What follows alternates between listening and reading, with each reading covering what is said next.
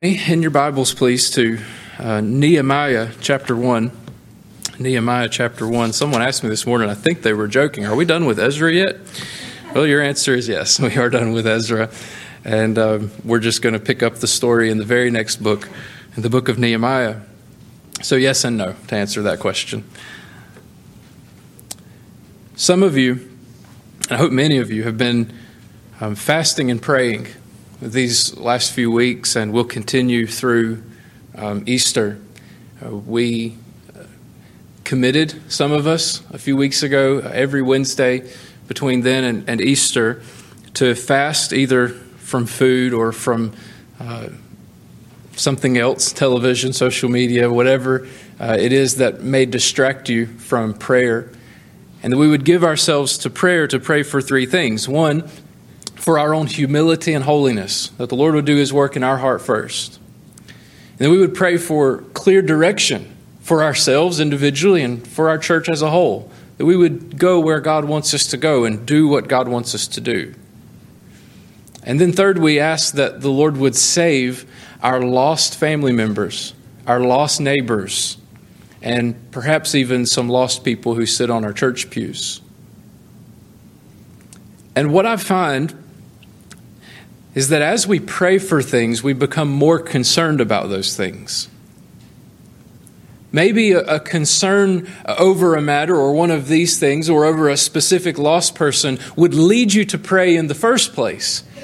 You have a loved one or a neighbor who doesn't know the Lord and you're concerned for them, so you ask the Lord to save them. And then you find that as you pray for them or for whatever it is you're praying for, you find that you become more concerned and the burden becomes greater and the desire to see them come to know the Lord or for God to do whatever it is you're asking Him to do, that desire becomes stronger.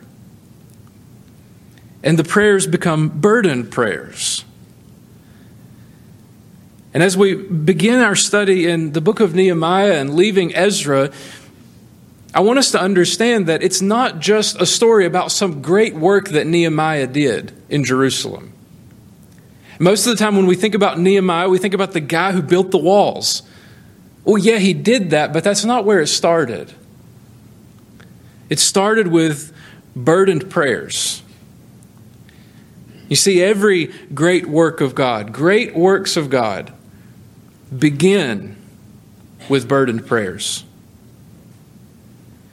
We see in these first three verses that the report came to Nehemiah about the, the condition of Jerusalem. Verse 1 says, The words of Nehemiah, the son of Hachaliah, it came to pass in the month of came to pass in the month of Kislev in the twentieth year, as I was in Shushan, the citadel, that Hananiah, one of my brethren, came with men from Judah.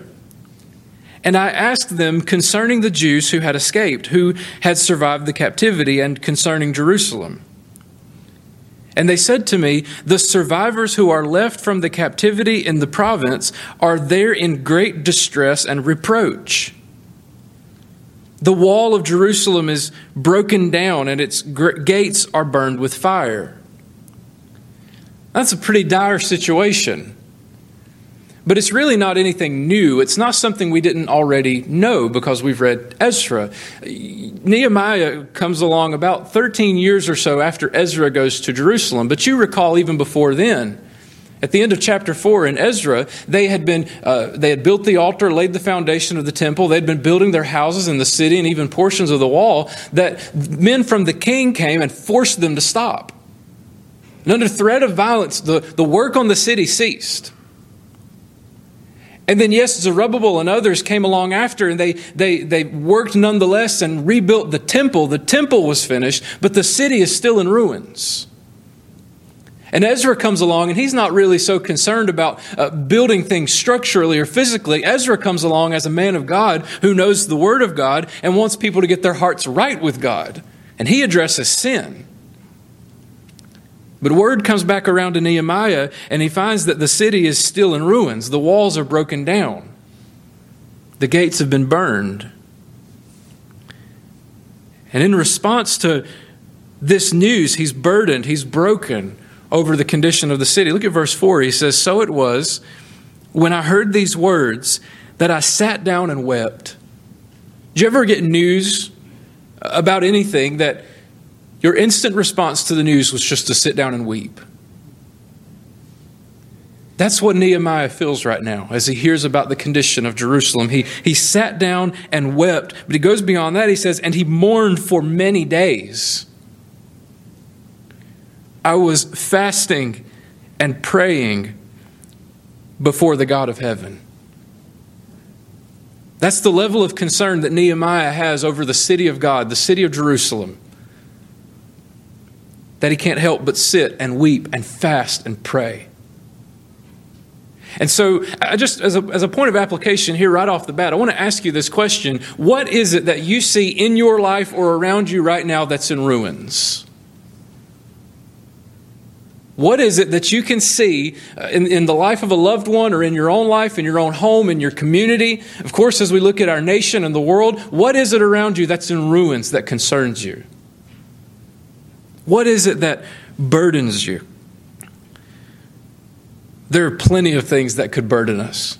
There are plenty of things that could bring us to tears when we look at the people around us and look at the condition of the world. We could mourn the state of the church in America and see how that the, the knowledge of God's word and the love for the Lord has declined and that people don't seem to care about the Lord like we once perceived they did.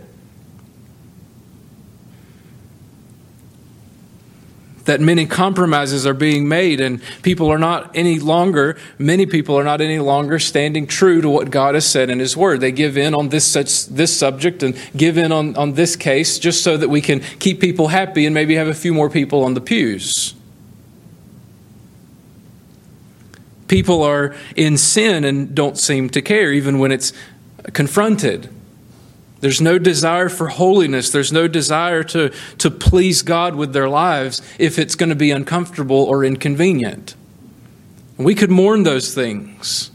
There's plenty that should burden us about our world and about the church, but what about the lost people in your life? Are you burdened over your children? Are you burdened for your grandchildren or your neighbors? Are there people that you see on a regular basis, and when you see them, you think, I need to pray for them that they'll come to know the Lord? And it concerns you.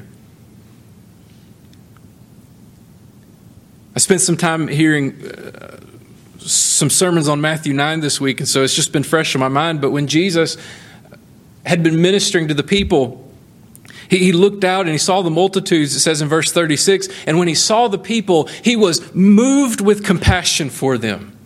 Why? He, because they were weary and scattered like sheep having no shepherd. They were weary and scattered like sheep having no shepherd. What is a sheep like when he has no shepherd? I'll tell you what one's like because I saw two standing in the middle of my road yesterday. They're dumb. They're helpless. They will die. And friends, the lost people around you are like sheep with no shepherd. They are helpless. They're on their way to death and destruction and hell because their sins have not been forgiven. Do you have someone in your mind right now that you know? What should burden you in addition to that is that Jesus looks out and he says that the harvest is plentiful, but what? The laborers are few. We're burdened over those who are lost. We see them weary and scattered like sheep who have no shepherd. But then we look at the church and we should be burdened there too because you know what? We've got a whole harvest out here, all these people to be reached, but the laborers are few. So what does Jesus tell us to do? He says, therefore, pray to the Lord of the harvest to send laborers into his harvest.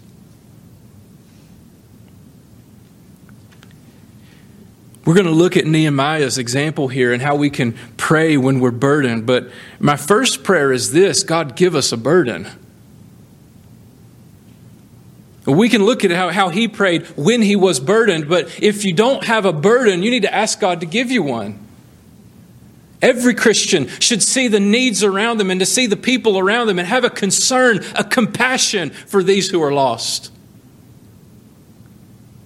So I pray right now, oh God, these people in this room that sit in front of me, even in my own heart, Lord, give us a burden. Lord, burden us for our own holiness. that will please you with our lives and that will be rid of our sin and not mess around with things in the world, but give ourselves totally to you. God, give us a, a burden for the lost, the people around us who are weary, who are scattered, who are like sheep with no shepherd, who are lost in their sins. Burden us, Lord, for them. Let us see their end and that it's destruction apart from Christ. Lord, burden us for the condition of the church and for the, the lack of laborers that we see. Lord, raise up people. Raise up people in this congregation who have a zeal, a burden for the lost, that they'll go out into the community. They'll go out wherever they go and proclaim the gospel, the good news of Jesus. God, give us a burden for the glory of your name. May that be the driving force between, behind all that we do, that we want people to know who you are because you're worth knowing. So, God, even now, as we talk about how to pray when we have a burden, Lord, my first prayer is that you'll give us a burden. Would you do it for us?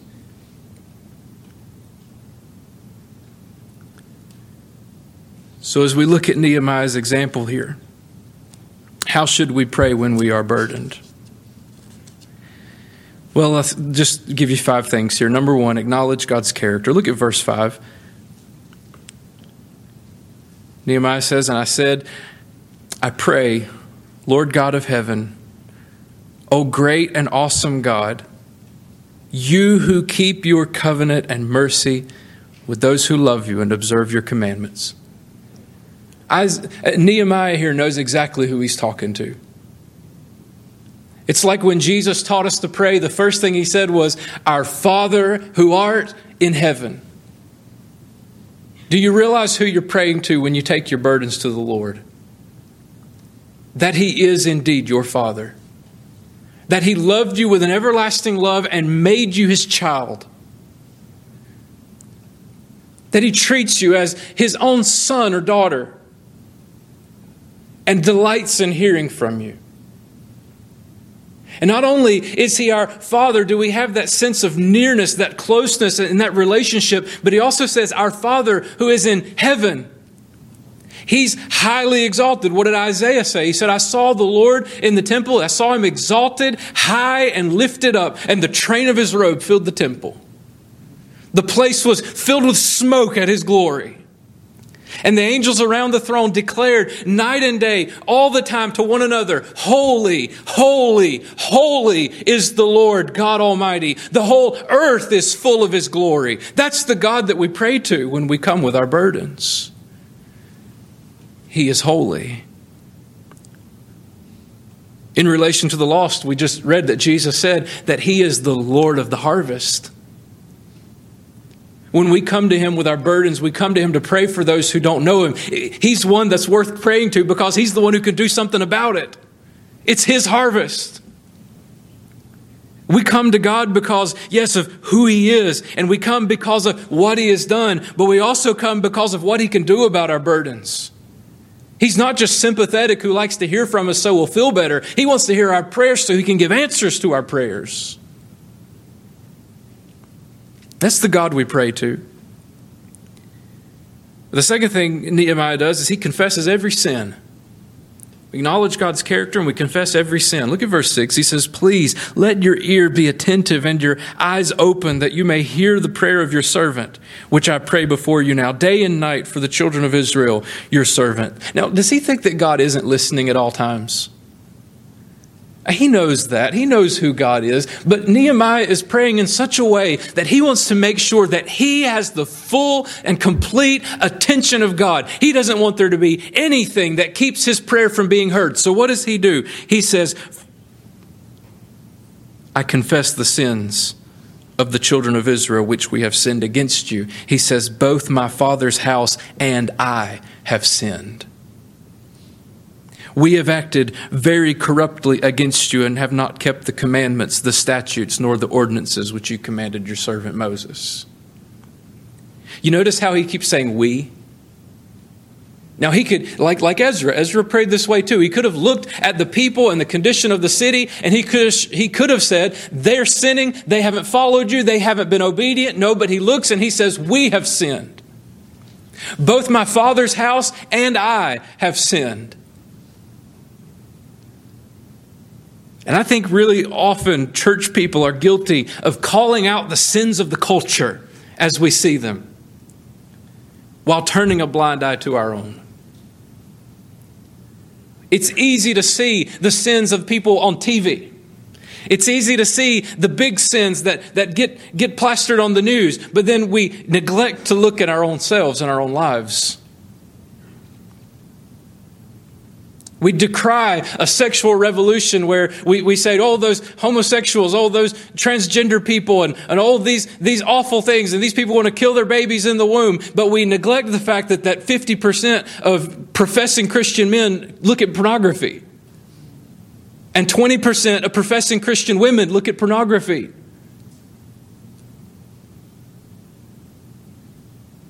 We look at the sins out there, but we neglect our own. That's just one example. And I think as a church, we need to confess our refusal to deal with sin within the body. Churches all around, it's just, you know, southern kindness, I guess. We've decided to ignore Matthew 18 and we don't deal with sin in the church. Jesus gave us a step by step process of how to deal with it when a member among us is living in unrepentant sin, and we've neglected it. Because we don't want to offend anybody. But even in our own families, we're getting closer to home here, okay? We're talking about the culture, talking about the church. Look, look at our own families. We like to try to fix the people around us. My favorite person to try to fix is the person who sleeps next to me. That's just what I'm good at. And those kids that sleep on the other end of the house, I see all their problems just fine. You see where I'm going, right? Turn inwardly, though. Look at ourselves. Search me, O God. Know my heart. Test me. Know my anxious thoughts. See if there's any wicked way in me. Lead me in the way everlasting. That's what David prayed. That's what we should pray. Friends, sin muffles your voice in prayer. I can tell you that from experience. If you have a, have a struggle with your prayer life and you look and you also have sin in your life, I promise the two are related. You confess your sin, you repent, you do away with that, your prayer life will open up. Your relationship with God gets that much better. You feel like the prayers actually make it past the ceiling at that point. Deal with your sin. Confess it to God. Sin doesn't just muffle your prayer life, it muffles your witness. It's kind of hard to tell other people that they need to repent, confess their sins, and put their trust in Jesus when you're not confessing and repenting of your sins and trusting Jesus. Friends, we've got to deal with the sin in our own hearts. We've got to deal with the sin in our own lives if we're ever going to pray effectively or do anything for God at all. Acknowledge God's character, confess our sins. Third, recall God's promises. Recall God's promises. Verse 8, he says, Remember, I pray, the word that you commanded your servant Moses, saying, If you are unfaithful, I will scatter you among the nations. But if you return to me and keep my commandments and do them, though some of you were cast out to the farthest part of the heavens, yet I will gather them from there and bring them to the place which I have chosen as a dwelling for my name. Nehemiah is just recalling the promises that God has made to Israel. Now, he made one promise and said, If you forsake me and you don't keep my commandments, I'm going to scatter you. And you know what? God did that. That's how they ended up in Babylon in the first place. They were worshiping idols and intermarrying with the pagan nations. And they were scattered. But Nehemiah comes back around to claim the other side of that promise. He says, You said that if we'll turn from our sins and keep your commandments, that you'll gather your people again together and redeem them. Friends, when we go to God in prayer, it's okay to recall and to remind God of His promises. Uh, it's not because that he needs your help remembering. He hasn't forgotten what he's promised, but exercise your faith in God and in his promises by laying claim to them. I'm not talking name it and claim it, blab it and grab it prosperity gospel. I'm talking about legitimate promises that God has made to his people in the scriptures. Remind him of them and lay claim to them. If you're burdened about the church, remind Jesus that he said that on this rock he would build his church and the gates of hell would never prevail against it. Jesus, you said that, and so I'm asking you to strengthen your church. If you're burdened over a, a, lost person, over any other need for that matter, we can come back to Jesus and say, Jesus, you said that if we would abide in you and your word abides in us, that we would ask what we desire and it would be done for us. Because if we're abiding in him and his word's abiding in us, the things that we desire are going to be the same things he desires.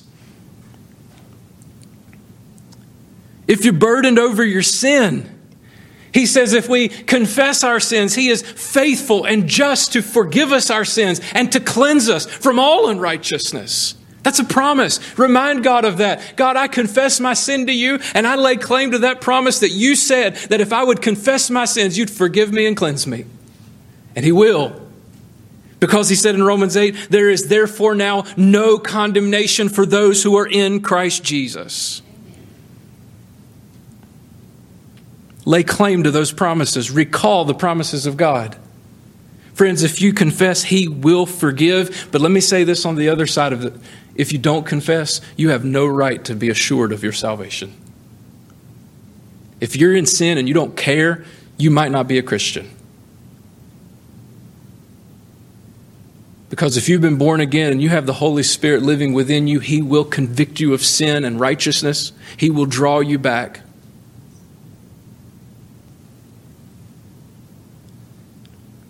Fourth, remember your identity, who you are.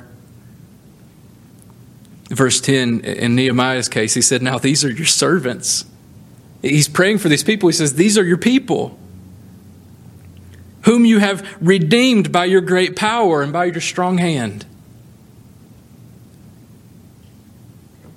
Nehemiah comes and he prays with a burdened heart. He comes with a, a heavy heart, wanting God to redeem his people because he has already redeemed them. They already belong to Him, He's already chosen them as His own people. And friends, when we come to God in prayer, we can come confidently, we can come boldly because of who we are in Jesus. I won't give you all the verses, but here's just a few. Brothers and sisters of, of Christ, we are children of God. We are God's workmanship, His handiwork. The Bible says we are members of Christ's body. He says we are gifted according to God's grace. He says you're a new creation.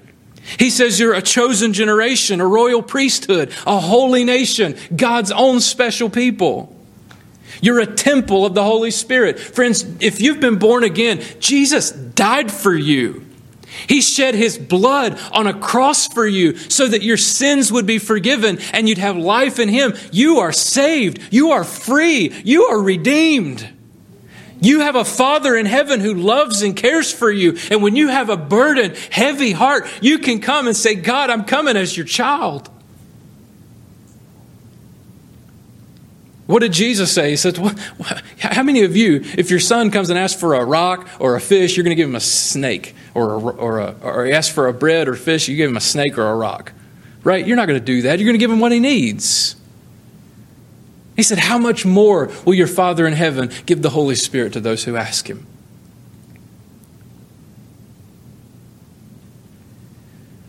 The fifth thing is this pray towards action prayed towards action. This is important not to miss. Verse 11, Nehemiah says, O Lord, I pray, please let your ear be attentive to the prayer of your servant and to the prayer of your servants who desire to fear your name. And let your servant prosper this day, I pray, and grant him mercy in the sight of this man, for I was the king's cupbearer. Well, get into this more next week when we look at chapter 2. But Nehemiah had this position, a pretty important position, as the king's cupbearer. I mean, you've got to be trustworthy to be the king's cupbearer. He's got an audience with the one person in, in the world at this time who could really do something about it, about his problems. But he knows that the king's heart is in the hand of the Lord. And so, even as he prays, he's preparing to take action. He's preparing to go to the king.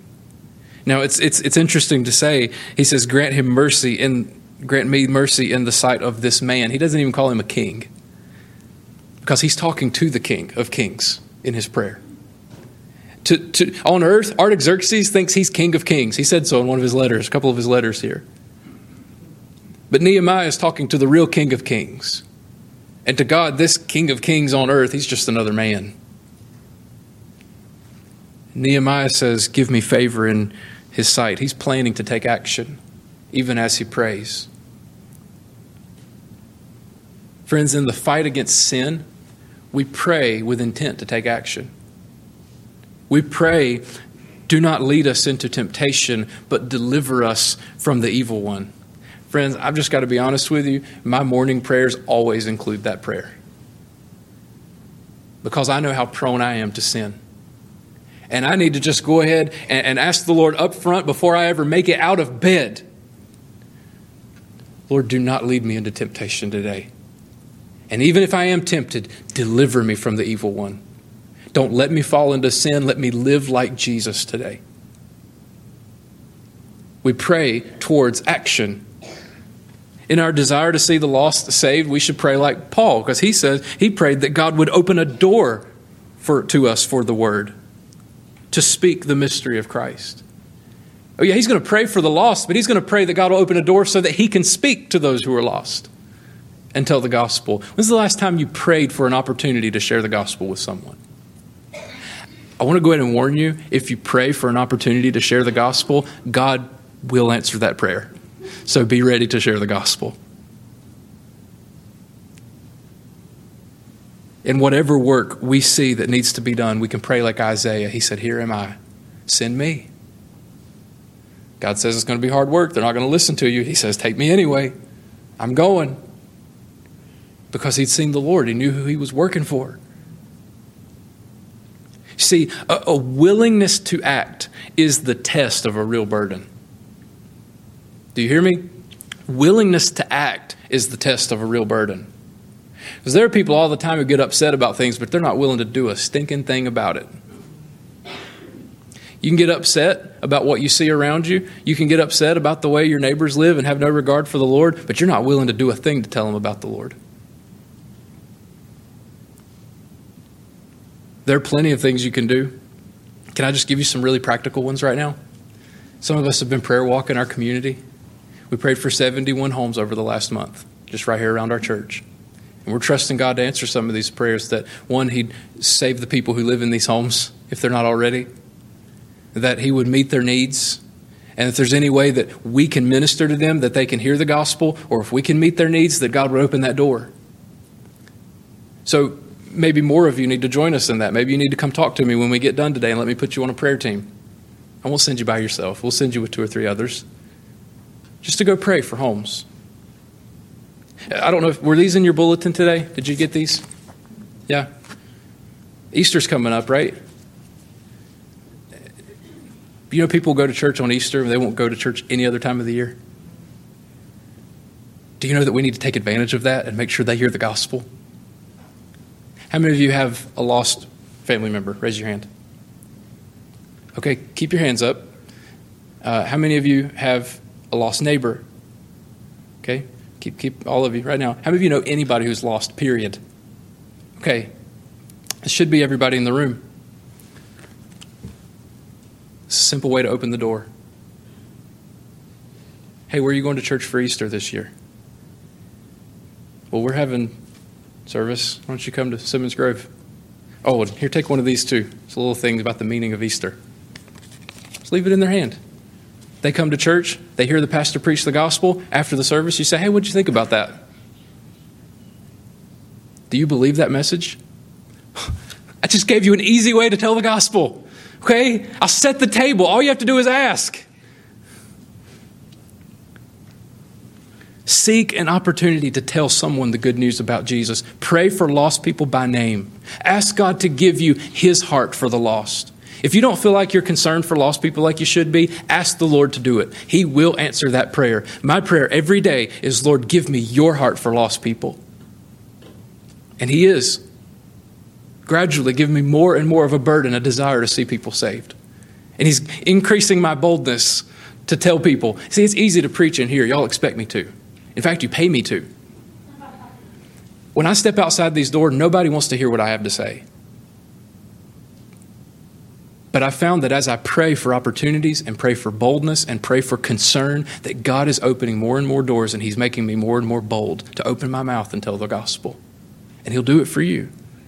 He will. Pray towards action. Let me just hear me with this. I started with this, I'm going to finish with this. Great works of God begin with burdened prayers. Great works of God begin with burdened prayers.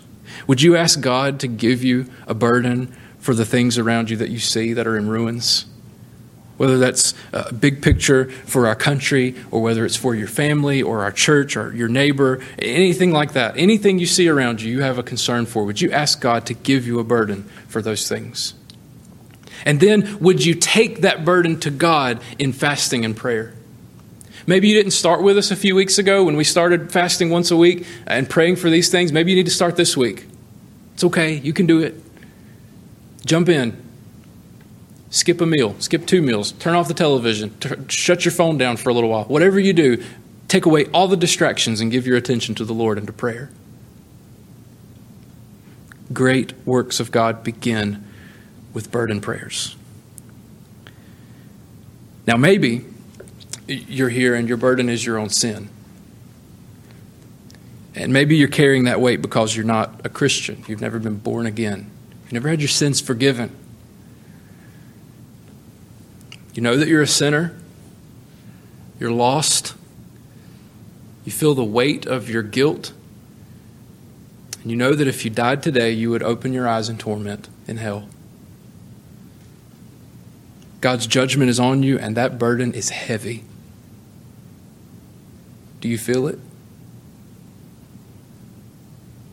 Here's what Jesus says to you Come to me, all you who labor and are heavy laden, and I will give you rest. Take my yoke upon you and learn of me, for I am gentle and lowly in heart, and you will find rest for your souls. For my yoke is easy, Jesus says, and my burden is light. That's his invitation to those who are burdened by sin. Just come to him.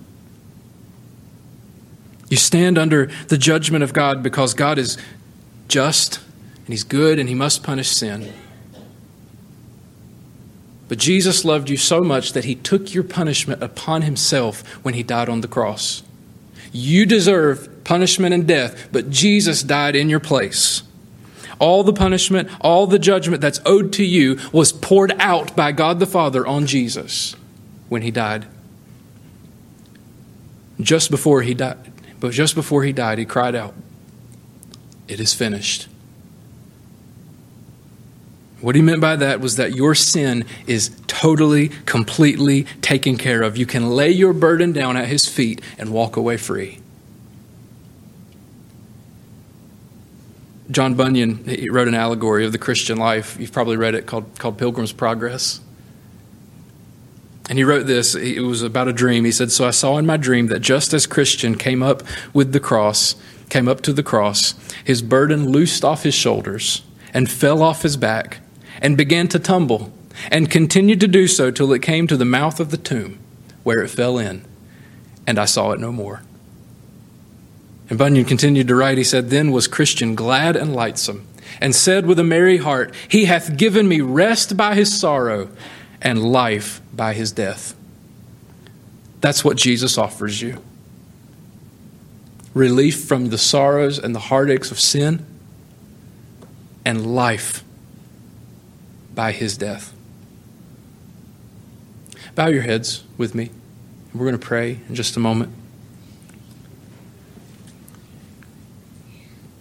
And in this time of prayer, let me let me invite you to do one of three things here. One, if you've been indifferent to the ruins around you, the state of the church, the number of lost people who are on their way to hell, or even the sin of your own life that you haven't dealt with, I want you to pray right now and ask God to give you a burden for the things that He cares about. Pray and ask God to give you a burden for the things that He cares about.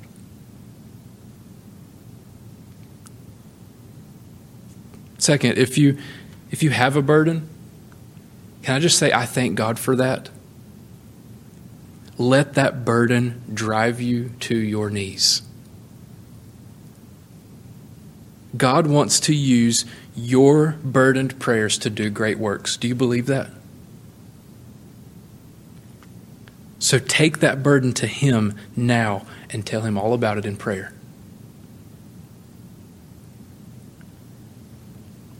Third, if you're burdened by your sin and need to be forgiven and set free, right now, confess your sin to God. Tell Him how sorry you are for it. Tell Him that you believe in Jesus who died for you and rose from the dead so that you could be saved. Ask Him to forgive you because He promised He would.